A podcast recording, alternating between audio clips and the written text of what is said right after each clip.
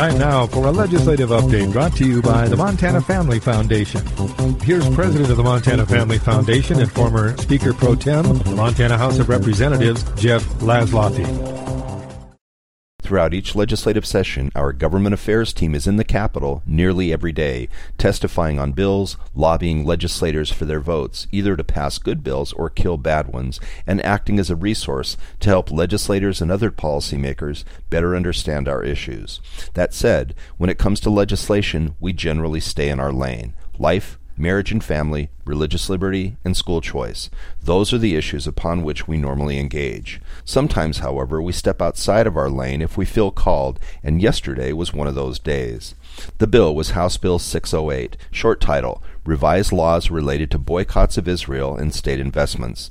In simple language, it's an anti BDS bill. For those who may be unfamiliar with the issue, BDS stands for Boycott, Divest, and Sanction. Its purpose is to get companies, fund managers, and sovereign states to pull their investments and support from Israel in response to the Israeli Palestinian conflict. This is not an issue that fits within the policy mandates of the Montana Family Foundation, but it is an issue about which I'm personally passionate. As someone who leads tours to Israel and who has lobbied for missile defense funding on behalf of the Jewish state, I felt the need to testify in favor of the bill. So I took off my Family Foundation hat and went in as a regular citizen. For me, it all stems from Genesis 12:3 in the Bible, where God says that those who bless Israel will be blessed, and those who curse Israel will be cursed, and through Israel he will bless all the people of the earth.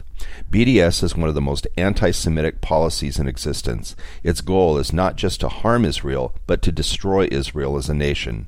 It's an Arab idea that gained traction in Europe and then spread to other countries. Although the U.S. never adopted BDS as an official policy, some large companies have, and House Bill 608 would ban state dollars from being invested in those companies.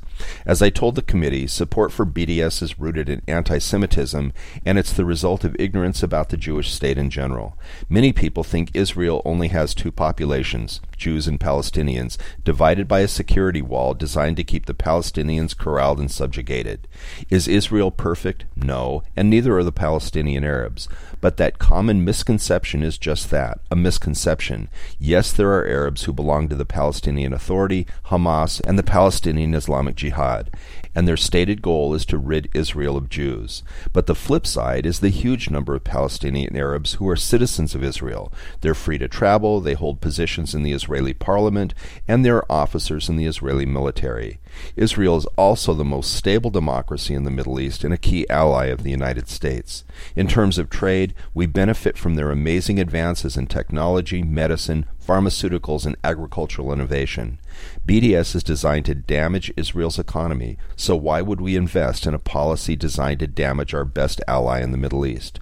So far, 35 states have enacted anti BDS policies, but unfortunately, Montana will not join them, at least for now. The committee tabled the bill on a 14 to 4 vote, so it's probably dead, but God's truth remains. Those who bless Israel will be blessed, and we want Montana to share in that blessing. For the Montana Family Foundation, this is Jeff Laszloffy reminding you that this government is your government, and your input does make a difference. Contact the Montana Family Foundation at 406 628 1141 or on the web at montanafamily.org.